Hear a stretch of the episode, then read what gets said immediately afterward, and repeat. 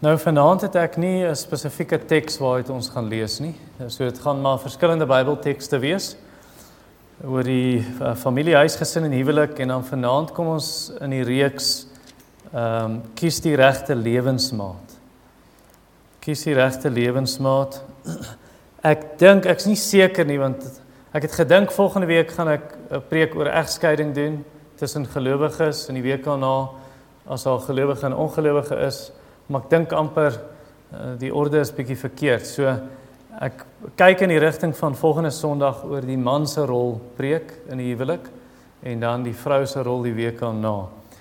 Maar kom ons gaan na die Here in gebed en daarna dan dan oor ons sy woord. Hemelse Vader, baie dankie vir nog 'n geleentheid vanmiddag om u woord saam te bestudeer, saam oop te maak, saam te deurdink, saam te wonder maar Hoe help hierdie ons in ons dag tot dag lewe? En ek bid vernaamlik ook ja vir die enkel persone wat moet weet hoe moet hulle lewensmaats kies vir die ouers wat hulle kinders moet help, vir die kinders wat eendag gaan moet uitkyk vir lewensmaats, vir die oupas en oumas, die paas en maas van uh ouer kinders ook wat dalk nou jong volwassenes is om hulle rigting en leiding te gee en dan net in die algemeen vir ons as Christene om te weet hoe dis eintlik kontra Jeremia 17 vers 9 want Jeremia 17 vers 9 sê bedrieglik is die hart bo alle dinge. Wie kan dit ken? Moenie jou hart volg nie. Maar hierdie mense sê volg net jou hart. Jy het mos al gehoor nê? In films dan sal die hierdie vriendin vir haar ou vriendinnetjie sê die meisie sê vir haar vriendin just follow your heart. Dis nonsens. Jy moet nooit jou hart volg nie. Ehm um, en en dan in daai gevalle gaan jy ook kry hulle fokus op die uiterlike. Alles gaan oor hoe die persoon lyk. Ek het een keer vir 'n ongelowige gevra wat het jou aangetrek tot hierdie meisie te sê haar lyf, haar liggaam. Ek dink net, "Jo, sy's mooi gebou." En so. Dis wat hy volg. Dis waar waar agter hy gaan. En nie eintlik wat die Bybel vir ons leer hoe om dit te doen nie. En as jy daai tipe geval kry, dis die tipe mense, hulle trou baie vinnig en hulle skei net so gou. En dan sal jy ander mense kry hulle weet dit gaan nie net oor die uiterlike nie, maar vir hulle is die hooffaktor, die bepalende faktor om te weet as die regte lewensmaat is. Ek het net hierdie vrede in my hart gevoel. Ek het net geweet dis die een ek het rustigheid gehad daaroor. Maar wat wat doen daai mense met Jona hoofstuk 1? Man Jona het daarin vrede gehad toe hy weghardloop vir die Here. Hy het so rustig gevoel, hy het sommer geslaap onder in die skip. Of wat doen jy met Jesus in die tuin van Getsemane toe hy op pad is na die kruis en hy's besig om die regte ding te doen? Maar hy het nie vrede nie. Hy's benoud. Hy's angstig en sy sy sweet val soos bloeddruppels op die grond. En dan ander mense, hulle gaan die Bybel vat en hulle gaan die Bybel oopmaak om te kyk maar wat sê die Here, maar hulle gebruik die Bybel verkeerd. So hier's 'n voorbeeld vir jou. John MacArthur sê een keer toe kom 'n man en vrou na hom toe, hulle het ernstige huweliksprobleme. En nadat hy net so rukkie met hulle gewerk het, toe sê hy vir hulle, "Hoekom het julle ooit met mekaar getrou?" Toe sê hulle nee, ons ons predikant het 'n gepreek en toe sê hy die Israeliete het om Jerigo geloop 7 keer. Uh een keer elke dag en op dag 7 toe gaan hulle 7 keer om en toe val die mure plat. En toe sê hy, dis wat jy letterlik moet doen. Jy kyk in die gemeente, wie's die vrou en wie jy belangstel? Jy gaan loop 7 keer om haar letterlik en dan sal die mure van haar hart sal omval en sy sal vir jou val. Sy sal jou 'n begeerte na jou hê en, en dis die vrou met wie jy moet trou. En John MacArthur sê hy sê vir die paartjie you got to be kidding me. Toe sê hulle we not kidding. Ons maak nie 'n grap nie. Hy sê toe sê hulle uh, several other couples in the church got married in that way too because of that sermon as a result of that sermon. En dan ander mense ignoreer net die Bybel. Jy weet hulle sê al wat ons doen is Ons vertrou die Heilige Gees. So ons het nie die Bybel nodig nie. Die Heilige Gees sal vir my wys en ek sal net voel, ek sal weet as die regte een. Uh hulle volg hulle intuïsie. So 'n voorbeeld hiervan is in Louis Trichardt. Ek was 'n student gewees. Uh en toe het ek vir my ouers gaan kuier nou vir verseker wel vir die vakansie by die huis in Louis Trichardt. En toe gaan ek dorp swembad toe. En daar's 'n meisie wat in dieselfde Haar sussie was eintlik in ons skool gewees. Sy's 'n dink 'n jaar ouer as ek, my broer se ouderdom. En toe sê sy, "Oh, God showed me the man I have to marry and I can't stand the guy." So dis net daai gedagte, jy weet, skuif die Bybel uit. Sy glo die Heilige Gees het vir haar gesê sy vertrou maar op haar impulse. Maar nie een van daai maniere is die regte manier om die regte lewensmaat te soek nie. So, wat is die regte manier? Hoe kry jy en hoe soek jy die regte? Hoe kies jy die regte lewensmaat? Goed, nommer 1, eerste antwoord is bid vir wysheid. Nou die fietsryers, ek's nou ook een van hulle. So, nou weet ek so bietjie hoe dit werk. Dat as jy nou gaan fietsry en die pad het nie 'n skouer nie. So, daar's nie 'n geel streep waar jy nou lekker in die geel streep kan ry nie. Daar's net pad en dan sal randsteen. So hoe ry jy nou fiets? Wel wat jy maar probeer doen is jy ry maar so naby as wat jy kan in die randsteen want jy wil hê die karre met jou mis. Jy wil nie onder die karre beland nie, maar jy wil nie te naby die randsteen kop nie. Anderster dan dan tref jy jou wiel die randsteen en dan val jy. En om daai nou toe te pas wanneer ons praat van 'n lewensmaat kies, ek kan dit nou daai illustrasie gebruik en sê party mense, hulle val teen die randsteen, so hulle gaan te ver hierdie kant toe Hoekom? Want hulle verwaarloos gebed. Hierdie is die tipe ouens wat vir jou gaan sê, "Man, die Here het vir jou gesonde verstand gegee." Maar al het die Here vir jou 'n gesonde verstand gegee, jou gesonde verstand is nie gesond genoeg om net self alles te verstaan wat in die Bybel staan sonder die Heilige Gees nie. So ons het die Heilige Gees nodig om ons te wys, maar hoe pas ek hierdie verse toe? Hoe vat ek hierdie beginsels wanneer dit kom by kies die regte lewensmaat? Jy moenie op jou gesonde brein vertrou nie. Vertrou op die Heilige Gees. Ja, het jy jou verstand gegee, maar jy moet hom vra, help my om te kan dink en om te kan verstaan wat die skrif sê. So dis nou te ver hierdie kant, jy gaan nou die randsteen tref. Maar ander mense, hulle ry te ver van die randsteen af en die karre gaan hulle tref. En so wat hulle doen is hulle bid net, dis al wat hulle doen. Hulle bid net en vra vir die Here 'n teken en wat doen hulle met hulle Bybel? Ag man, ons gooi hom een kant, ons skeep die Bybel af. Ons wil die balans vind. Ons wil hier regry. Nie te naby aan die randsteen nie, maar nie te naby aan die karre nie. Ergens 'n middeweg vind um, om die randsteen te mis, maar ook te keer dat jy of te sorg dat jy jou afstand van die karre hou, die regte en veilige afstand hou. En so daai balans is, jy moet bid vir wysheid en jy moet die Bybel oopmaak om te sê maar wat sê die Here? Ek vra nou vir wysheid. Nou het hy my wysheid in sy woord gegee en nou vra ek Here gee my insig en wysheid wanneer ek lees om te sien wat u oor hierdie saak sê. OK, so kom ons kyk gou na gebed wanneer ons praat net van Bybel, uh, Bybel hierdie kant, gebed hierdie kant. As ons van gebed praat, dit is nie genoeg dat jy die Here vra, Here, ek moet nou 'n besluit neem oor 'n lewensmaat. Nou bid jy aan die begin van die proses En dan vir die res, jy gaan nooit weer terug na gebed nie. Nou dink jy jy's op jou eie, jy moet hierdie besluit nou alleen maak. Dis nie genoeg nie. Jy moet deur die hele proses besig wees, konstant terugkom in gebed en vir die Here insig vra, vir die Here wysheid vra.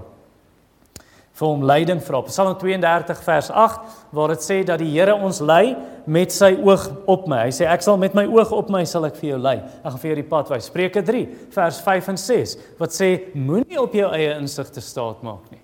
Nee, vertrou die Here met jou hele hart. Moenie op jou eie insig te staat maak nie. Ken hom in al jou weë en hy sal jou baie gelyk maak. So daar vra jy weer eens, jy vertrou die Here vir wysheid. Jakobus 1 wat vir ons sê as iemand wysheid kort kom, laat hom dit van God bid, wat eenvoudig gee aan elkeen sonder om te verwyd. Jy vertrou hom vir wysheid. Jesaja 30 vers 21. Jy gaan die stem agter jou hoor wanneer jy op die pad is wat vir jou gaan sê nie daai kant toe of daai kant nie. Hier is die weg wandel daarop. Die Here sal jou lei, die Here sal jou wys. Jakobus 5 vers 16, die gebed vierige gebed van die regverdige het groot krag. So ons vertrou die Here deur gebed. En ek dink paas en maas en oumas en oupas, as ek vir julle kan sê, ons is veral belangrik dat ons vir ons kinders oor hierdie saak bid, dat ons vir ons kleinkinders oor hierdie saak bid. En selfs vra in die gemeente, wil jy nie saam met my hieroor bid nie? Nou ek ek bedoel hierdie nou nie as 'n bestraffing of 'n aanspreek vir die ongetroude mense nie. Maar ek wil net hierdie noem. Ek dink nie ek het al ooit in ons gemeente in 'n bid hier gehoor. Miskien kan julle my reghelp en sê jy lieg, ek het vir jou gevra. Maar ek dink nie ek het al ooit die enkel mense gehoor wil julle nie saam met my bid vir 'n lewensmaat nie. Hoekom nie? Hoekom vra julle dit nie? So sê, as jy 'n begeerte het om 'n lewensmaat te ontmoet, sê dan, bid asseblief saam met my dat die Here vir my die regte persoon sal stuur. Ehm um, Genesis 24 het jy 'n voorbeeld. Onthou jy dat Abraham sy slaaf gestuur het? Om 'n vrou te gaan haal vir Isak. Wat het daai slaaf gedoen toe hy by die put sit? Hy het gebid. Hy het gesê Here, wys my die regte persoon. En toe gee hy nog vir die Here, Here, as ek hierdie sê, moet sy dit sê. En toe doen die Here dit so, toe stuur die Here die regte persoon. Martin Holt, Wyle Martin Holt, ek het nou ehm uh, sy biografie het ek nou gelees hierdie week. En hy het onsself hierdie storie vertel en is in die biografie ook van in in Emmanuel Baptist Church in Roodepoort, Florida. Hy sê ek het dit in die bid hier nou gedeel. Hy sê hulle het gebid, hulle het op 'n bord geskryf die name van al die kinders in die kerk. En dan het hulle elke bid hier gebid vir daai kinders. Dan het hulle gebid, Here, red hulle. Stuur vir hulle die regte lewensmaats en gee vir elkeen van hulle 'n werk wanneer hulle nou groot word. En hy sê dit is verstommend. 'n Jare later toe kom 'n vrou na hom toe, sê sy: "Martin, het jy agtergekom? Die afgelope klomp maande, hoeveel troues jy gedoen het? Van jong mense in ons kerk met Christene het hulle getrou. Die Here het daai gebede wonderbaarlik beantwoord. Hy het hulle gered en vir hulle Christen lewensmaats gegee en werke voorsien."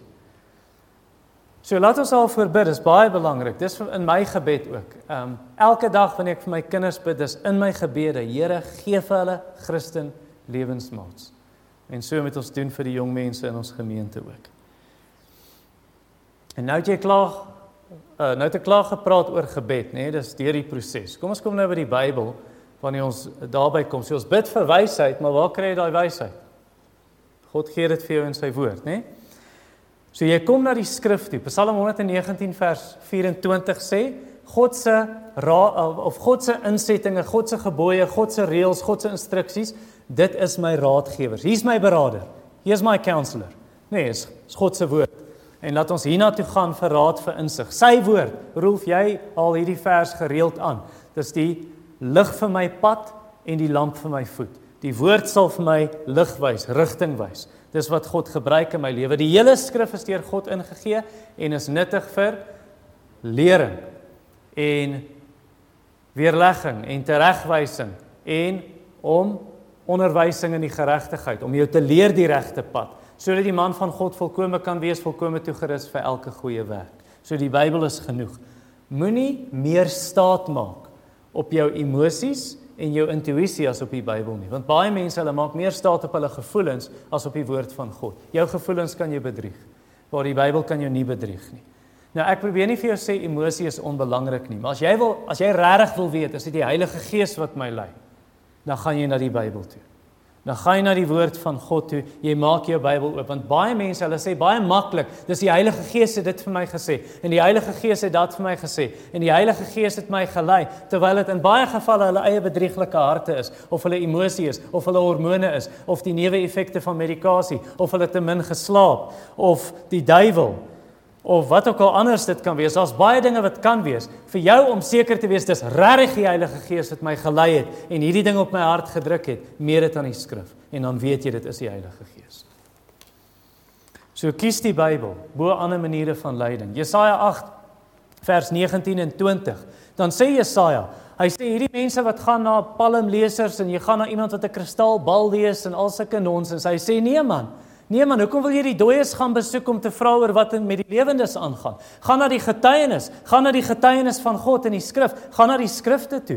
Of Jeremia 23 vers 29, waar hy vir hulle sê, "Oké, okay, vers 28 en 29, bring maar julle drome, julle profete kom, vertel ons julle drome, maar ek sê vir jou dat kaf het niks te doen met koring nie. Dis hooi daai, dit kan jou nie versadig nie. My woord is koring, my woord is graan, dit is brood, dit sal jou versadig. So kom na die skrifte toe of in Esegiel hoofstuk 13 en vers 2, dan praat hy van hierdie mense, hy sê hy het hulle hulle het hulle eie uit hulle eie harte uitgeprofeteer. Dus ek stel nie belang in wat in jou hart is nie. Ek stel nie belang wat jy op die hart het nie. Sê vir my wat God sê. Bring vir my sy woord. So dis waar ons alles heen terugbring op die einde. Luister mooi wat ek vanaand vir jou sê. Ek sê nie vir jou en ek weet daar's daar's baie konservatiewe ouens wat in daai rigting neig. Ek gaan nie so ver wat te sê dat die Here druk nooit iets op jou hart nie of die Here uh lê nooit 'n las op jou hart om te sê hierdie is dringend. Ek sê nie die Here gee nooit vir jou vrede nie. Ek sê net of dit vrede is of iets op jou hart is, meet dit aan die skrif. Meet dit aan die skrif. So bestudeer die Bybel. Wanneer dit nou by die keuse van 'n lewensmaat kom. Leer en lees wat sê die Bybel oor die huwelik. Gaan maak 'n studie van Genesis 2 wat ek laas Sondag aand gepreek het vers 18 tot 25.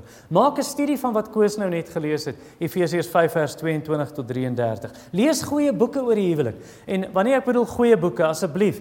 Ek weet party van julle gaan nie baie hou van wat ek sê nou nie, maar moenie Christelike boeke lees wat gemeng is met sielkunde. Hulle meng sielkunde in die Bybel, moenie. God se woord is genoegsaam. Lees Wayne Mack se boek Strengthening Your Marriage. Uh lees Paul Tripp se boek What did you expect wat oor die huwelik gaan of as jy nie 'n karige nee, karige, kranige leser is nie. Uh kyk Paul Tripp se DVD What did you expect waar hy die hele ding praat en verduidelik oor die huwelik. En dan kry jy 'n goeie idee van wat sê die Bybel oor die huwelik. En as jy dit het, dan weet jy wat om te verwag. Dan wys die Here vir jou, hier's wat jy moet verwag. Hier's wat ek van jou verwag en van jou vereis wat van jou wil hê in die huwelik en wat dit gaan doen. Ek is jammer om dit te sê vir party van die vroue, maar daai Christelike romanse wat jy lees, baie daarvan is nie die Bybelse idee oor die huwelik nie. Dis maar nog dis net 'n Christen wat 'n prins op 'n wit perd. Hy's nou nie 'n ongelowige prins op 'n wit perd nie. Hy's nou 'n Christen, maar hy's nog steeds die prins op 'n wit perd. En as jy trou dan sê jy net maar waar's my prins nou? Jy weet nou hy ag ek gebruik altyd die boepens illustrasie. Rolf het dit eendag vir my gesê ek het 'n bietjie gewig verloor. Maar toe hy langs my inklim in 'n kar en hy sien my pens toe sê en daai stuk koek wat daar vas sit. nee Rolf. ja, en dan trou jy nou met Prins Charming en hy's nou nie Prins Charming nie. Jy weet hy's nou nie die prins wat jy verwag het. Kry daai idees uit jou kop uit. Kry die idees wat Hollywood vir jou gee oor huwelik uit jou kop uit. Spoel dit uit deur die waarheid van die woord, dat die woord so skoon water inkom en dit jou vul en die slegte idees uitskakel. Die verkeerde idees uitskakel. Dit gaan vir jou help dan om te onthou as jy die as jy begin die skrifte bestudeer, wat sê die Bybel oor die huwelik? Dan gaan jy be, begin verstaan die huwelik is vir 'n leeftyd. Jy klim nie van hierdie bus af want nou is dit nie meer lekker om getrou te wees nie. Ek het nou nie dit verwag nie. Dis nou nie presies wat ek gehoop het dit sou wees nie of hey, ek het nie gebargain vir Jy weet ek's 5 jaar getroud, ons kom in 'n kar ongeluk. Nou is my man in 'n rolstoel, nou moet ek hom voer. Ek het nie hiervoor gebalk nie. Ek klim uit hierdie ek klim uit hierdie van hierdie bus af. Ek ek het nie ek het nie hiervoor ingeskryf dat ek gaan getroud wees en 15 jaar na ons getroud is, verloor sy my man sy werk, hy het 'n goeie werk gehad. Nou het hy nie meer hierdie groot inkomste nie. Ek het nie gedink dit gaan gebeur nie. Ek het nie gedink my vrou gaan ouer raak en grys hare kry en plooie kry. Sy is nou nie meer so aantreklik soos sy was nie, jy weet, so ek wil nou nie meer deel van hierdie speletjie wees nie. Nee. As jy die Bybel bestudeer en sien wat dit oor die huwelik sê, gaan jy verstaan. Hierdie is vir 'n leeftyd. Goed, nou het jy nou het jy klaar jou studie gemaak van wat sê die Bybel. Ons is nog steeds by bid vir wysheid. Jy soek nog die wysheid. Nou gaan vra jy jou ouers se raad. Jy vra vir hulle insette, jy vra vir hulle wyse wysheid, jy vra hulle toestemming. Dis nie wat Hollywood vir jou gaan sê nie. Hulle gaan vir jou 'n simpel film wys, Father of the Bride en vir jou sê, "Kyk hierdie idioot van 'n pa, wat wil hy nou inmeng vir die dogter sê met wie sy mag trou en nie mag trou nie." Dis heeltemal Bybels vir 'n pa om sy dogter te beskerm om teen teen mans wat haar wil misbruik. Dis heeltemal Bybels vir 'n pa om sy dogter te lei in hierdie saak en vir 'n ma om die dogter te lei. Dis heeltemal Bybels vir 'n pa om vir sy dogter te sê of vir hierdie jong man wat sy dogterste vrou vra in huwelik om vir die jong man te sê, "Ja, jy kan met my dogter trou." Of, "Nee, jy kan nie met my dogter trou nie." Eksodus 22 vers 16 en 17 sê dit van 'n pa wat vir hierdie jong man sê ja jy kan of nee jy kan nie. Nou sê ja maar dis die wet van Moses, dis die Ou Testament. Jesus het gesê dat eendag, eendag wanneer hy weer kom en wanneer die dooies opgestaan het, dan sal paas nie meer hulle dogters uitgee in huwelik nie. So dit is tot die wederkoms wat dit so gaan wees wat 'n pa sy dogter beskerm. Rolf en Koos en Josha, Pieter en die ander manne hier, jy bly jou dogter se hoof totdat sy trou, nie tot sy 21 is nie. So luister na jou ouers se insette. Luister na jou ouers se waarskuwings. Dit gaan jou baie trane spaar, dit gaan jou baie moeite spaar. Ek ken 'n storie. Ek het eintlik hierdie vrou ontmoet ook waar haar ouers haar gewaarsku het. En vir haar gesê het ons wil nie hê nie, ons gee nie die groen lig nie. Jy kan nie met daai ou trou nie want die man was deel van 'n kultus van 'n vals godsdiens. En hierdie meisie, sy's 'n Christen. En die ouers het gesê nee en sy het nie geluister nie. Sy was nie 18 maande getroud nie. Miskien oordryf ek, maar ek weet definitief sy was nie 2 jaar getroud nie toe skei hulle. Die ander storie behels, dit gaan oor my sussie, my jongste sussie. Sy was verloof voor sy met Wiam getrou het, my swaar. 'n Klompie jaar gelede. En ons het almal gesien hierdie ding gaan nie werk nie. Hierdie is nie die regte man vir haar nie. My pa toe en my ma toe ook vir haar gesê hierdie ding moet eindig. Jy kan nie met hierdie man trou nie. En dit was baie trane. Hoe hoe kan ek dit vir julle sê? Sy het gedink as die einde van die wêreld en die ou wat nou my swaar is het gedink dis die begin van die wêreld. maar ja, dit was baie trane en baie seer, maar ons almal was bly dat daai ding opgebreek het want dit moes nie wees, dit was nie die regte man nie. Hy het nie die Here gedien nie. En ek ek weet nie hoekom dit so werk nie. Dis seker hoekom dit in die Bybel is wat sê moenie met 'n ongelowige trou nie. Want die Here weet Christene val vir daai versoeking, hulle gaan trou met ongelowiges. Ek gaan net nou daaroor praat. Nou 'n vraag wat iemand sal vra, ja, maar hy almal het nie Christen ouers nie en almal se ouers, jy kry ouers wat dwaas is, jy kry ouers wat goddeloos is, wat nie in daai geval. Wel dan vra jy iemand anders se raad. Maar daai iemand anders is nie jou ongelowige kollegas of jou ongelowige vriende of ongelowige vriendinne nie. Want Psalm 1 vers 1 sê moenie wandel in die raad van die goddelose nie. Moenie die ongelowiges se raad volg nie. Selfs die ongelowige sielkundige of beraader, moenie hulle raad volg nie. Jy gaan na Christene, jy gaan na mense wat geestelik volwasse is, wat die Bybel glo, wat die Bybel liefhet, wat die Bybel gehoorsaam, wat daarvolgens leef. Jy gaan na jou ouderlinge van jou gemeente en sê kan julle my raad gee? Kan julle my help? Hoe moet ek hierdie ding doen? Wat sou julle doen? Nee, Spreuke 15 vers 22 in die veelheid van raadgewers is wysheid. So dis dit jy of, of is redding. En as jy dan op die einde sien, dis nie die regte persoon nie. Ek het vir Nico van Sail 'n boodskap gestuur. Nico van Roxanne, nee. Toe sê ek Nico, wat was die dinge wat jy gevolg het toe jy trou? Wat se hoe het jy die besluit gemaak en en een ding wat hy gesê het my nogal getref. Hy het gesê as jy sien dis nie die regte persoon nie, moenie aankarring nie. Stop die verhouding en sê hierdie is nie die regte persoon nie. En ek weet dit seer. Dit is nie lekker nie. Dit bring pyn in jou hart, maar dis beter om dit te doen as wat jy met die persoon trou en vir die res van jou lewe is jy ongelukkig. Nommer 2. Tweede antwoord, so die eerste een is bid vir wysheid. Uh tweede stap wat ons doen as ons die regte lewensmaat moet kies, wees die regte lewensmaat. Jy weet John F Kennedy in 1961 met sy intree-rede as president van Amerika Julle ken daai daai baie bekende stelling wat hy gemaak het toe hy gesê het ask not what your country can do for you ask what you can do for your country. Daai beginsel geld ook wanneer dit kom by die huwelik, wanneer dit kom by 'n lewensmaat soek. Moenie in die eerste plek met jou lysie kom. Hier sê jou lysie, ek soek 'n vrou wat so is en so is en so is en so is of hier is die man wat ek soek jy het hierdie lang lys van 'n man wat jy soek. Jou eerste ding is nie wat kan ek kry vir myself nie, maar wat kan ek gee? Hoe kan ek 'n beter persoon wees? Hoe kan ek die regte lewensmaat wees? En reg optree in 'n huwelik. Want wat wat help dit jy kry die regte lewensmaat, maar jouself is nie die regte lewensmaat vir daai persoon nie. Dan help dit ook mos nou nie. Ons moet onthou wat Jesus ons geleer het. Doen aan ander wat jy aan jouself gedoen wil hê. Jy moet jou naaste lief hê soos jouself. Dit is saliger om te gee as om te ontvang. Vat daai beginsels en sê wat sal ek wou gehad het iemand vir my moet wees.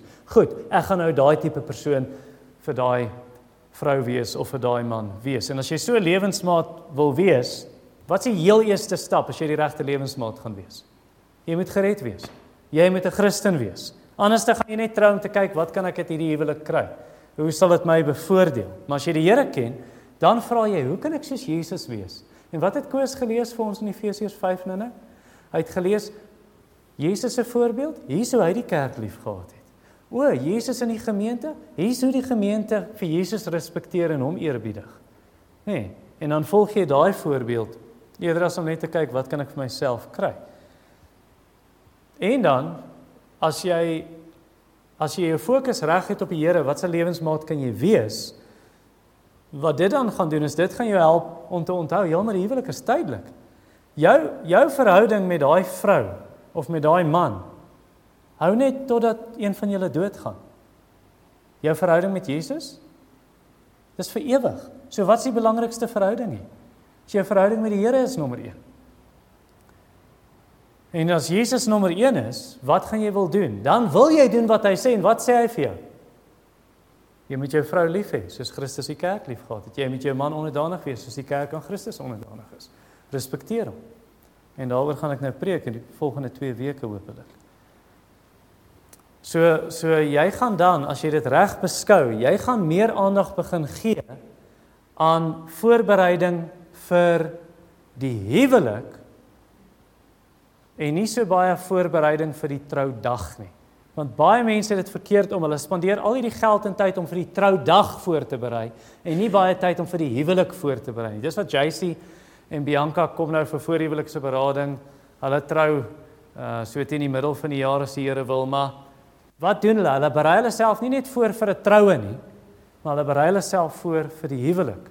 En so in jou verhouding met die Here soos jy groei. So wat jy wil hê is jy wil nie net kyk o ek soek 'n Spreuke 31 vrou. Ek soek 'n man volgens die karakter van 1 Timoteus 3 vers 1 tot 7. Nee.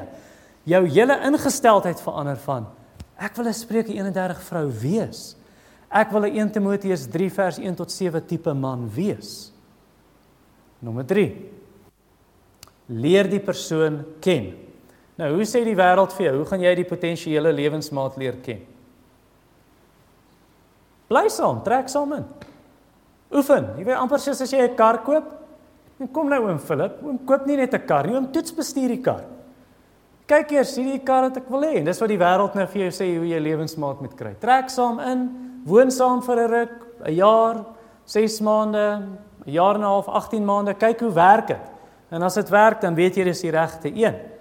En dan ander mense gaan vir jou sê en dit sien ons oral en heeltyd. Ons het almal so groot geword, dalk die ouer mense miskien nie heeltemal so nie, maar ek dink ten minste die wat so ek wil nou sê onder 50, maar dan sê die ouens oor 50, ek het nou gesê hulle is ouer mense. Soos soos Rolf. Ja, hy's baie trots daarop dat hy 'n jaar langer as Koos getroud is.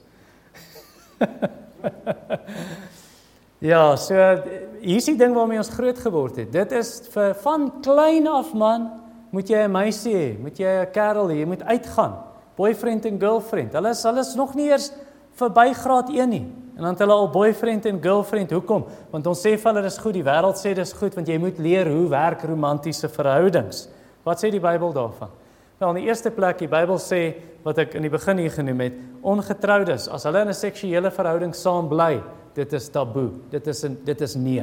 Dit is nie toelaatbaar volgens die skrif nie. Hebreërs 13 vers 4 sê dat ons die huwelik heilig moet ag. Ons moet respek hê vir hierdie instelling van die huwelik, want God gaan die seksuele immoreles en die egbreekers oordeel. En dan selfs om uit te gaan kan gevaarlik wees. Jy het die ding van Kerel, meisie, dit kan gevaarlik wees. Jy vra mos nou vir moeilikheid. Hier's 'n jong seun, hier's 'n jong meisie. Hulle is 14 jaar oud of 13 jaar oud of 15 jaar oud. Hulle hormone het nou begin ontwikkel en nou maak jy hulle alleen en sê, "Bly julle by die huis, pappa en mamma gaan nou nou terug wees." Jy's stupid. Wat doen jy? Wel, laat hulle alleen agter 'n kamer deur vir ure wees of laat hulle alleen in 'n kar wees elders. Jy weet, ek dink nie dis baie wys nie. En dan wonder mense hoekom daar soveel kan ek nou maar aan aanhalingstekens sê ongewenste swangerskappe is en wat is die volgende stap is aborsies. Want pa en ma moenie uitvind wat ons gedoen het nie.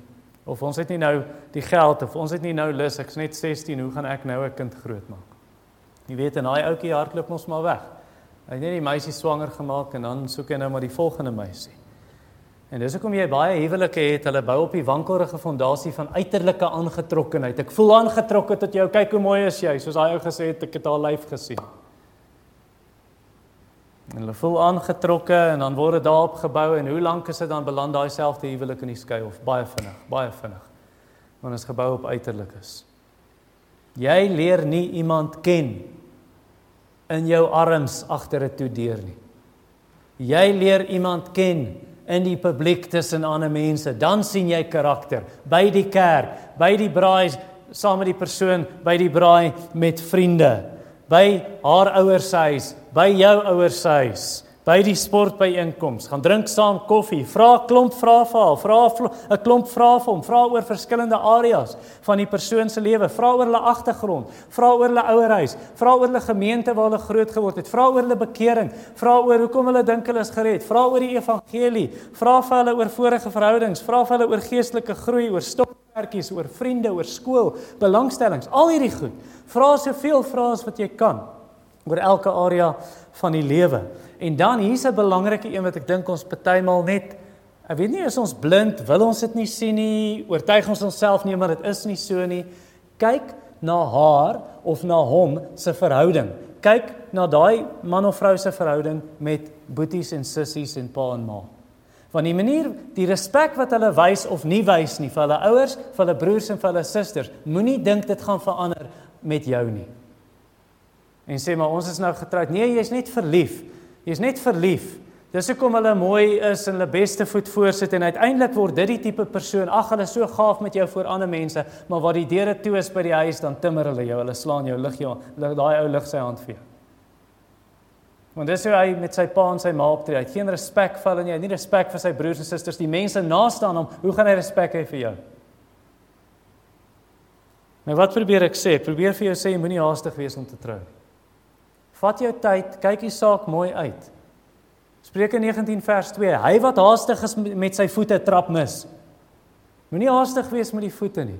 Kyk die saak mooi uit.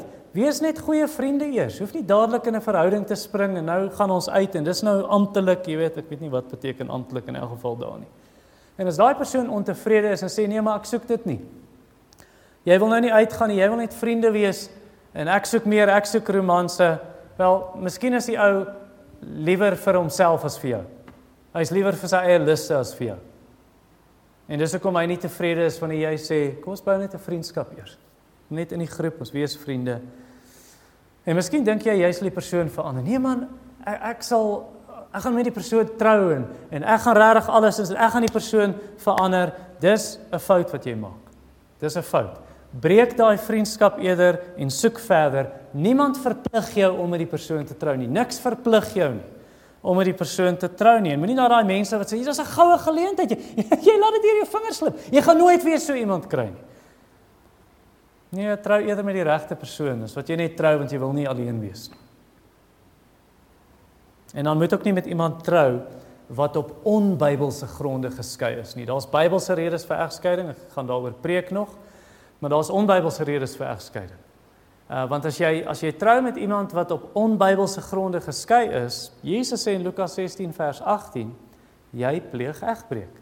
En selfs as iemand op Bybelse gronde geskei is, jy mag met daai persoon trou want die Bybel leer dit so vir ons Matteus 19 vers 9 daar's een en dis wanneer daar seksuele sonde was die ander is 1 Korintiërs 7 vers 15 wanneer die een party uh hier's twee twee mense, die een dien die Here, die ander nie en die ongelowige sê ek gaan nie, ek versaak hierdie huwelik en hulle versaak die huwelik op verskillende maniere. En daar kan selfs wees jy versaak die huwelik uh deur verskriklike dinge aan te vang. Ek gaan daaroor preek en dit vir jou uitlê. Maar selfs al is die persoon op Bybelse gronde geskei, jy moet vra. Jy moet vir jou vra, kom as daar nou kinders betrokke is, kom ek oor die weg met hierdie kinders. Ek weet jy trou nie met die kinders nie, ek verstaan dit. Maar jy wil nie in 'n posisie wees jy beklei konstant oor die kinders. Dis heeltyd die kinders is tussenin en dis 'n moeilike situasie. Ek sê nie jy sondig deur met daai persoon te trou. Hy's 'n gelowige, jy's 'n gelowige of sy's 'n gelowige, jy's 'n gelowige. Ehm um, en julle albei is ernstig oor die Here en dit was 'n Bybelse rede vir egskeiding. So jy mag met die persoon trou en jy trou, maar vra jouself net die vraag oor die kinders, kom jy oor die weg, aanvaar jy daai kinders as jou eie. En ek dink as jy sê ek trou met hierdie man of met hierdie vrou, jy moet daai kinders aanvaar. Uh jy kan nie hulle aanhou wegstoot nie. Kyk nommer 4, trou met 'n gelowige. Ek ken 'n vrou sy was enkel gewees, ongetroud totdat sy amper 40 jaar oud was. En uiteindelik toe besluit sy, ek dink sy dalk moedeloos geraak Maar toe besluit sy sy gaan maar met hierdie ongelowige trou. En sy het toe met hom getrou. En vandag is sy spyt. Ehm um, ek het met 'n familielid van haar gesels en die familielid het vir my gesê, "Jogg, is moeilik. Daai man van haar stel glad nie belang in die Here nie. Hy wil niks met die Here hê en hy is net nie ernstig oor hierdie saak nie. En en dis vir haar 'n probleem. Nou party mense dink, "Nee, maar ek kan met hierdie ongelowige trou. Ek sal hom vir die Here wen. Ek sal haar vir die Here wen." Partykeer gebeur dit dat daai persoon tot bekering kom, maar luister wat sê Richard Baxter in die 1600s. Hy sê, "Will you marry someone with leprosy?" Sal jy met 'n malaatse trou want die Here kan hom gesond maak mos. then why will you marry an unbeliever, an ungodly person because God can save him? As jy gered is, ons moet hierdie mooi verstaan want ek sien oor en oor hoe Christene hierdie ding verkeerd doen. As jy gered is, dit is God se wil vir jou dat jy met 'n Christen trou. 2 Korintiërs 6 vers 14 en 15 moenie aan 'n ongelyke juk trek nie. Wat het gelowiges en ongelowiges met mekaar te doen? Lig en duisternis, Satan en Belial, weet uh, uh, God God en Belial, Satan en God. Wat het dit met mekaar te doen? Deuteronomium 7 vers 3. Die Here vir die Israeliete gesê: Moenie met hierdie ander nasies trou nie. Nie omdat hulle 'n ander taal praat nie, vir ander velkleur het nie. Dit gaan oor hulle dien afgode, hulle gaan julle verlei. Hulle gaan julle wegtrek van die Here af. Nou hiermee bedoel ek nie, o, trou met enige iemand wat homself 'n Christen noem of haarself 'n Christen noem. Nee, dis nie wat ek bedoel nie. Jy wil kyk eers, verstaan nie die persoon regtig die evangelie? Is hulle weergebore? Dra hulle die vrug van bekering? Glo hulle die evangelie? sien jy konstant in hulle lewe Galasiërs 5 vers 22 en 23 die vrug van die Gees, liefde, blydskap, vrede, jy weet en so aan, selfbeheersing, vriendelikheid, al daai goedhartigheid. sien jy daai dinge in hulle lewens? En dis hoekom dit so belangrik is, leer die persoon ken. Leer die persoon ken. Dis ook hoekom dit belangrik is, gaan praat met ander mense wat hierdie ou goed ken of hierdie meisie goed ken. Wat sê hulle? Is hierdie regte Christen? Dien hierdie persoon regtig die Here? En as alles vir jou wys, hierdie is 'n Christen, dan kan jy hulle trou. 1 Korintiërs 7 vers 39 sê jy kan trou met wie jy wil, maar net in die Here, net 'n medegelowige en ongelukkig party mense glo dit nie. Hulle dink hulle moet eers 'n teken van die Here kry. Hulle glo nie daai vers jy kan trou met wie jy wil, maar net 'n Christen nie. Jy kan nie trou met wie jy wil nie. Jy moet 'n teken uit die hemel sien. Iets moet gebeur om vir jou te wys. Nee, jy kan trou met wie jy wil, sê daai vers, solank dit 'n Christen is. En dit geld of die persoon nou 'n ander velkleur het as jy, die Bybel verbied dit nie. Party van julle mag dalk dink die Bybel verbied dit. Nee, jy kan nie vir my die teks wys die Bybel verbied dit nêrens. Solank dit 'n Christen is. Hy kan 'n ander velkleur hê, hy kan van 'n ander land afkom en jy kan met daai persoon trou uh solank hulle 'n Christen is. Nou as die persoon van 'n ander denominasie is. So hy's ook 'n Christen, Maar hy's nie 'n baptis nie. Hy's nie 'n baptis nie. Natuurlik kan jy met daai persoon trou, maar ek wil vir jou sê, sorteer julle verskille uit voor jy trou. Jy wil nie as jy, oei, die eerste babatjie is daar en dan begin julle nou beklei oor, "Maar gaan ons die baba doop of gaan ons die baba nie doop nie?" Nee, dit moet jy uitgesorteer het voor jy trou. So dis belangrik daai. Uh om daai dinge uit te klaar. En jy wil nie in 'n situasie beland ideaal, jy wil nie in 'n situasie beland waar Jy en jou man, julle is in verskillende kerke. Nou dis nie sonde nie. Ek sê nie dis verkeerd nie. Uh as dit nou nie anders kan nie, dan is dit so, maar sal dit nie beter wees as julle in dieselfde gemeente is en saam die Here dien nie? So as dit nou nie kan nie en jy wil graag met hierdie vrou trou of jy wil met hierdie man trou en julle kom nie ooreen oor wat ons glo oor sekere dinge van die Christelike lewe nie. Goed, en hulle doop, hulle is in 'n kinderdoopkerk en jy's 'n baptis of alles in 'n charismatiese kerk en jy's 'n baptis. Uh en jy besluit tog om te trou, wel, jy het nie sonde gedoen nie, want die Bybel sê jy kan met enige Christen trou, dis reg. Maar jy wil sorg dat daai persoon dieselfde doel het as jy. Wat is julle doel? Jou doel is om deur jou en daai persoon se huwelik om Jesus se naam groot te maak, om Jesus vir die wêreld te wys. Jy wil met 'n persoon trou wat jou geestelik gaan help om vorentoe te gaan en jy gaan daai persoon geestelik help om vorentoe te gaan. Jy wil nie met iemand trou. Hulle hou jou eintlik geestelik terug nie, hulle trek jou geestelik af. Nommer 5, fokus op goeie karakter. Ek onthou ook jammer vir al die Martin Holt illustrasies. Ek het nou die biografie gelees en daar was baie dinge wat uh, wat ek onthou uit wat wat hy ons vertel het, maar uh, ek onthou die storie. Hy sê vir ons sy een seun, sy seun het tot bekering gekom en na hy tot bekering gekom het, toe sê hy wel, ek's nou 'n Christen en die Bybel sê ek moet met 'n Christen trou. So wie's die Christen vroue in ons kerk? Enkel dames. En hy kyk en hy sê, "Oké." Okay. Sê daar, daar, daar. En hy sien so 'n paartjies en hy dink, "Goed, ek gaan vir daai een vra of ek saam met haar Bybelstudie kan begin." En hy gaan toe na haar toe, hy sê, "Hoorie, kan ons saam 'n Bybelstudie doen?" Uh ek wil ek stel nie nou belang in romantiese verhoudings. Ek vra net vir 'n Bybelstudie. So hy sê is reg, hulle begin 'n Bybelstudie doen en 'n paar weke later of dalk 'n paar maande, toe sê hy vir sy pa, sy pa vra toe hoe gaan dit? Hy sê dit is wonderlik, dit gaan goed, maar "Dad, there's just no spark. Daar's nie 'n vonkie tussen ons nie." Toe sê sy pa, "Just keep on doing the Bible studies with her. The spark will come." En hy sê, "And the spark did come." en vandag is daai seun getroud met met hierdie vrou en hulle is gelukkig getroud. Die Bybel is nie teen uiterlike skoonheid nie. Ek meen God het mense mooi gemaak. Uh so jy jy het byvoorbeeld in, in net in Genesis, haar hele familie is 'n klomp mooi mense. Sara was mooi en die skoondogter, sy was mooi. Hey Rebekka en toe daai een se skoondogter Rachel, sy's mooi, sy's aantreklik. Josef, hy's goed gebou, hy's aantreklik. Uh, Abigail in 1 Samuel 25, sy's aantreklik en sy's mooi. So die die Bybel is nie teen uiterlike skoonheid nie. Maar dis nie waar die Bybel se fokus is nie. Die Bybel se fokus is op innerlik, is op die karakter. Onthou julle Samuel toe hy 'n nuwe koning moes gaan kies? Ooh, hierdie een, hierdie een, hy gaan die een wees. En die Here sê moenie na die uiterlike kyk nie. God kyk nie so nie. God kyk na die hart. Wat van Rut? Rut in hoofstuk 3 vers 11 sê dit sy's 'n deegsame vrou. Sy's 'n goeie vrou, sy het goeie karakter. Spreuke 11 vers 22 waarsku wanneer jy 'n mooi vrou kry, maar sy het nie oordeels vermoë nie. Ehm um, dis is 'n vark met 'n goue ring in sy neus of iemand het gesê dis is 'n kameel met lipstik. dit werk net nie. Spreuke 31 vers 10 praat van 'n deegsame vrou. Goeie karakter. Vers 30 sê nogal Die Engels ken ek goed. Dit sê charm is deceptive, beauty is vain, but a woman who fears the Lord should be praised. So kyk na die karakter, nie net hoe sy lyk uiterlik nie. 1 Petrus hoofstuk 3 vers uh vers 3 en 4. Dan sê Petrus daar, moenie gaan die vrou, dit moenie gaan oor uiterlike skoonheid, oor jou vlegsels en jou gremering en oor jou juwele nie. Hy sê nie vlegsels is verkeerd of juwele of gremering. Hy sê net moenie daarop fokus nie. Wat waar dit waaroor dit gaan vir die Here is innerlike skoonheid, 'n mooi karakter, 'n sagmoedige gesindheid.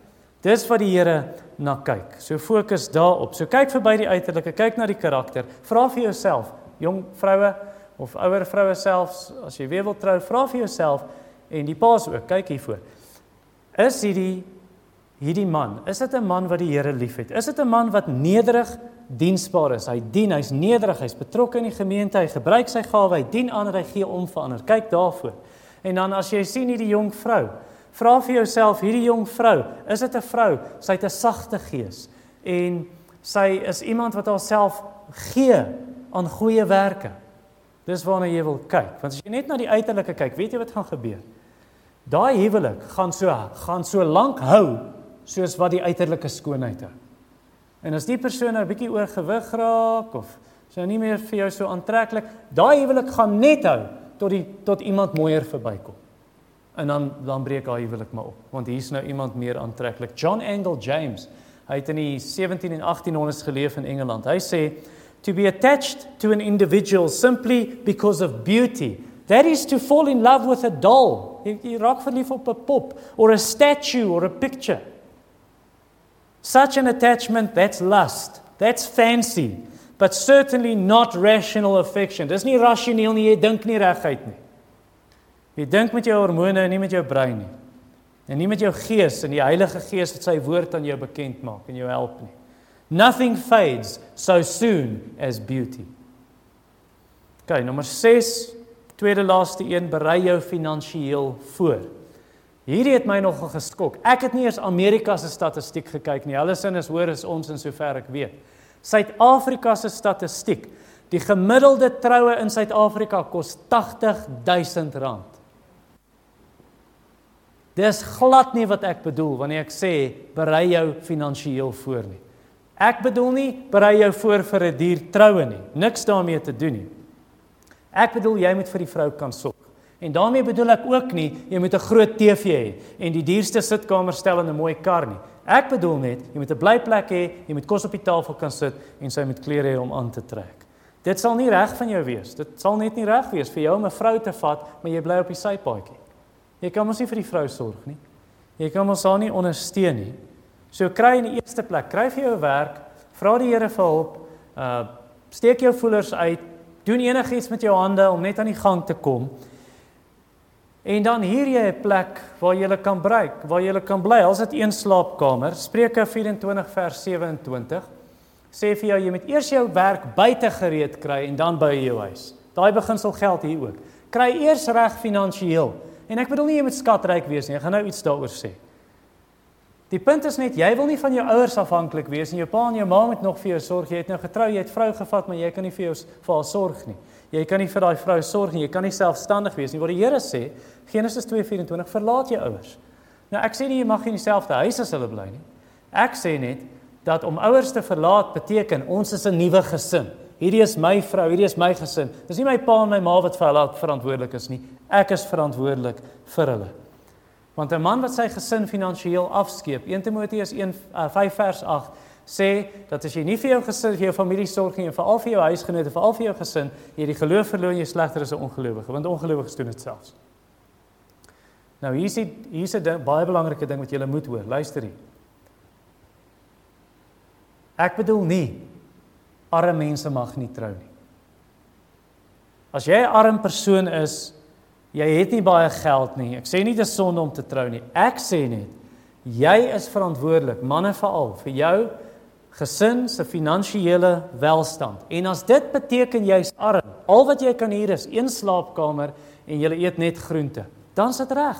Dan sit reg. Ten minste het jy 'n dak oor die vroumense se kop en daar's klere en daar's ietsie om te eet. Al eet hulle patats of aardappels. Uh dis ook reg. Dis tog beter as 'n ryk man. Hy kan alles vir sy gesin gee, maar hy beklei die hele tyd met sy vrou en hy's nooit of hy's nooit by die huis nie. Spreuke waarsku daarteen ook is beter om om groente te eet waar daar liefde is as 'n feesmaal te eet maar daar's heeltyd twis risie bekleierery. Of Spreuke 27 vers 8 'n man wat van sy huis af wegdwaal soos 'n voël wat van sy nes af wegvlieg en hy los die kleintjies daar. Laaste een nommer 7. Baie belangrik. As jy tot nou toe baie gemis het, moenie hierdie een mis nie. Vir al die ongetroudes, vat hierdie een huis toe. Gaan oor tot aksie. Nommer 7, gaan oor tot aksie. Wie is my laaste Martin Holt storie uh, verskoon nou dat ek vanaand hierdie klomp illustrasies gehad het. Hy het ons vertel, ek onthou dit. Hy het ons vertel van hierdie man. Hy bly in Barberton. Man, hy stel belang in hierdie meisie in Pretoria. En hy gaan sê vir die meisie die Here het gesê jy moet saam met my terugkom Barberton toe die Here het gesê jy moet met my trou. Was hy stel glad nie in die ou belang nie. En hoe meer sy vir hom sê ek stel nie belang nie, ek wil nie met jou trou nie. Hoe meer sy maar die Here het gesê jy moet die Heilige Gees het vir my gesê. En uiteindelik sy's raad op sy klein hierdie ou van haar rug af nie. So die regte Afrikaans, get off your back. Okay. So sy kry net nie raak nie ontslaaf van hierdie ou nie. En uiteindelik toe kom hy weer Pretoria toe. Hy gaan haar nou kom haal. Die Here het gesê hy moet haar in Pretoria kom haal. Hy vat haar nou terug teen toe sy gaan met hom trou. Sies tog, arme vroumens. en wat toe gebeur is, sy is so raad op, sy gaan sien vir Martin Holt. En sy sê ek kry ek raak nie ontslaaf van hierdie ou nie. Hy sê as die ou weer kom stuur hom na my toe. en sy stuur daai man na Martin Holt en hy sê vir die man, ja, ontmoet die man, hy sê uh, ek dink nogal sê ja, laat ek nou nie ou se naam verkeerd sê nie, maar Die ou kom sit by hom en hy sê: "Hoor jy onthou jy daai storie in die Bybel toe Abraham sy slaaf gestuur het om 'n vrou te gaan haal vir Isak?" Jou sê: "Ja." Ja, hy het al die pad gereis om die vrou te gaan haal. Ja, die ou raas so opgewonde. Hy sê: "Wel, kom ek lees vir jou vers 58 van Genesis 24." En toe vra hulle vir Rebekka: "Rebekka, wil jy saam met hierdie man gaan?" En toe sê sy: "Ja." So sien jy, sy wou gaan. Hierdie vrou met sy wil nie saam met jou gaan nie. Ek dink jy moet in jou kar klim en terug gaan Barberton toe en hy het ontslaag geraak van die man. Hy het nie weer geplan nie. As jy dink jy het die regte persoon ontmoet, hulle moet ook so dink. Dis nie net jy wat moet dink, ek het jou. Ek het 'n groot vis. hulle moet ook so dink. Vra hulle of hulle dieselfde voel. En as hulle dieselfde voel, hier's ons nou, gaan oor tot aksie. Dit help nie. Jy bid vir jare en jare en jare en jy wag die Here moet iemand stuur maar jy doen niks nie. Dis soos iemand wat op sy knie gaan, hy het nie 'n werk nie. Hy bid vir werk en hy doen dit vir jare maar hy gaan nooit uit om 'n werk te soek nie. Ek dink baie keer is ons skuldig daaraan. Ons sê dis geloof in die Here, maar eintlik is dit lafhartigheid. Ons wil nie uitgaan en gaan soek nie. Wat het Rut gedoen in Rut hoofstuk 3? Sy het haarself mooi gemaak. Sy het haar parfuum aangesit en haar mooi klere aangetrek. Sy het iets gedoen. Wat het Boas gedoen in die volgende hoofstuk? Boas het in die volgende hoofstuk al die vergaderings gehou wat nodig is, alles voorberei en reg gekry om met hierdie vrou te trou. Hy het iets gedoen. So wat probeer ek vir jou sê? Ja, aan die een kant sê ek vir jou kyk die saak uit. Ja, aan die een kant sê ek vir jou wees versigtig en dink mooi en beplan mooi. Maar jy kan nie jaar na jaar na jaar jy stel net uit en hier in Kenton Park op Tuste Kerk, hier's beskikbare mense reg rondom jou. En party van hulle is nie eens hier vanaand. Spreuke 14 vers 23. As jy werk, gaan jy wins kry. In enige harde werk is daar wins. Maar as jy net praat, gaan jy arm bly. So jy praat net heeltyd oor trou en praat en bid oor trou, maar waar's die Here, nou gaan ek in aksie en geloof optree en iets doen. Hoekom wil jy wag? Jy ken ander gelowiges wat enkel is, hulle is ongetroud. Miskien is die probleem jou standaarde is te hoog. Jy soek vir Bible Barbie. ek het dit by 'n ou in die Kaap gehoor, Bible Barbie. Jy soek Bible Barbie, jy soek Prince Charming. Jou standaarde is so hoog of miskien as jy jy jy so deur die wêreld beïnvloed deur hulle manier van dink, jy jy's miskien bietjie lafhartig want jy wil nie commit nie. Jy wil jouself nie verbind nie. Of jy's dalk as jy bang jy trou want wat as ek trou en 'n maand later kom meneer heelal verby of mevrou mevrou heelal vir wie ek my lewe lank gewag het. Ek dink jy leef in 'n droomwêreld. Jy moet jouself 'n rad kry. Jy moet jouself 'n rad kry. So gaan vra daai enkel meisie. En hier's waar die manne, julle jong manne wat enkel is, gaan vra daai enkel meisie. Stel jy belang, kan ek 'n vriendskap met jou begin? Gaan vra pa, kan ek 'n vriendskap met oom se dogter begin? En sê vir hom wat jou intensies is. En as hy nee sê, sy wil nie 'n vriendskap begin nie, okay. Beweeg dan aan en vra iemand anders. En as jy die regte vrou gekry het, doen wat JC en Bianca gedoen het. Dan sê jy goed, nou gaan ek deur Wayne Max se boek werk, Preparing for Marriage God's Way. En ek sit saam met hulle een keer 'n week en ons werk deur. Hoe berei jouself voor vir 'n huwelik? Is 3 maande wat ons saam werk of saam gaan werk met hierdie ding. Maar as jy vir ewig draai, dit mag wees jy verloor op die einde hierdie vrou. Soos hierdie ou wat dink, kom ek wys hoe lank kan ek met hierdie Marlyn speel in die water en uiteindelik verloor hy die Marlyn. My pa het vir my gesê voor ek getroud was, ek en Deidre het uitgegaan, maar dan sit nou nee, ek weet nou nie weet nou nie of ek moet trou nie en nou is ek nie seker nie en dalk is dit nou te vinnig, jy weet mos hoe stupid mans kan wees. Die vroue sê almal ja, ja, ek weet. maar jy sê my pa of my, ek onthou nog waar ons was. Ons het in 'n in my as ek reg onthou my wit Toyota Corolla gery wat eintlik aan Nelspruit Baptiste Kerk behoort het en ons was op pad terug van uh, Riverside Mall af en toe sê hy vir my Iwer Moenie moenie speletjies speel met Deidre nie. Don't play games with her. Want jy hierdie ding uitstel en nou weet jy, nou wil jy, nou wil jy nie. I'm telling you now that if if you break up this relationship within 4 months, she'll have met someone else and she'll get married to that guy. Ek weet, ek verstaan dit. Om te trou is nie 'n ligte saak nie. Dit is regtig, dit is nie perde koop nie. Jy moet mooi besluit, maar ek weet ook. Kom nou julle. As jy jouself 'n gelowige noem, ek is 'n gelowige, maar julle enkel persone veral, jy noem jouself 'n gelowige. Hoekom leef jy dan soos 'n ongelowige? Jy leef soos 'n ongelowige, jy maak asof jy nie 'n Vader in die hemel het wat vir jou alles gegee het wat nodig is om 'n besluit te neem nie. En en hier's ordentlike jong vroue in hierdie kerk. Hulle gaan nie na jou toe kom en sê hoorie, ek's nou lank genoeg, ek nou lank genoeg gewag, ek wil trou. Nou, dit sal ook nou nie goed wees van hulle nie. So kry jouself 'n rad. En neem 'n besluit. En ek sluit af hiermee. Deedrey se ma, sy het my dit geleer. Jy wil nie weet hoe sy my dit geleer. 2 weke voor ons trou, toe kry ek ernstige koue voete. Vir die jong mense, dalk weet nie wat koue voete beteken nou wil ek nie meer trou nie. Nou is ek bang. En toe Deedre my vra, jy klink nou nie lekker nie oor die foon. Sy's in Alberton Max en Nelspruit. Sy sê vir my jy klink nie lekker nie. Uh wil jy nog trou? Uh en toe antwoord ek nie. So ek uh toe weet sy mos nou ek's nou nie seker nie. Seker 2 dae later of 3 dae later. Jish. Nou ek en my skoonma, ons kom goed oor die weg. Uh veral nou. nou nou nou. Sy stuur my 'n SMS. En is in die ou dae. Daai SMS, hy kan nie in een deur kom nie, hy's te lank. Hy kom in 4 SMS'e deur. Maar sy tune vir my. Net om dit in mooi Afrikaans te sê. Sy vat my vas en sy sê mooi vir my. Sy sê wat's fout met jou? Waar's jou geloof? Glo jy nie God se beloftes nie? Glo jy nie hy sal jou help nie? Wat sê dit mooi in Engels sê what's wrong with you? En sy sê vir my is reg, jy hoef nie met Deur te trou nie. You don't have to marry my daughter, but I'm telling you now that if you break up with my daughter now, you won't see her again. Shush. Dit het my uitgesorteer. Dit het my uitgesorteer. En so laat ek dan nou afsluit met hierdie vraag vir die ongetroudes hierso. Ek het nou al vir jou gesê wat ek glo die Bybel sê, jy kan my meet en sê het ek vir jou gesê wat die Bybel sê of is dit my eie idees? En as ek vir jou gesê het wat die Bybel sê vanaand. Al die beginsels is daar om 'n besluit te neem. Die bal is in jou baan. Die vraag is nou wat gaan jy daarmee doen? Kom ons bid saam. Hemelse Vader, ons prys en dankie vir die wysheid van u heilige woord. Dat u belangstel in ons lewens hier op aarde ook en ook dat ons deur die huwelik, dit was tog u idee dat ons deur die huwelik Jesus vir die wêreld sal wys.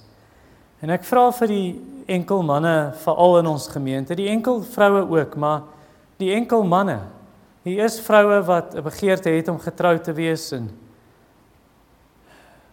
en nou moet die manne aksie neem en ek vra dat u vir hulle help en die en die vroue ook om te help om te weet hierdie is nie die persoon met wie ek wil trou nie. Maar Here dan ook rakende hierdie standaarde, dat die standaarde nie so hoog is. Alles gaan net oor uiterlikes en alles gaan net oor my lang lys. So ek vra dat U die manne en die vroue help en die wat getroud is help om te dien en raad te gee en vir ons broers en enkelbroers en susters lief te wees en vir hulle om te gee en vir hulle te bid as hulle begeerte het om te trou En dan ook vir die wat getrou het en sê maar ek het nie my besluite op hierdie beginsels geneem nie. Ek het maar dwaas opgetree. Ag Here, U kan selfs ons foute kan U omdraai vir die goeie. En ek bid dat U dit gebruik om ons meer soos Christus te maak. Amen.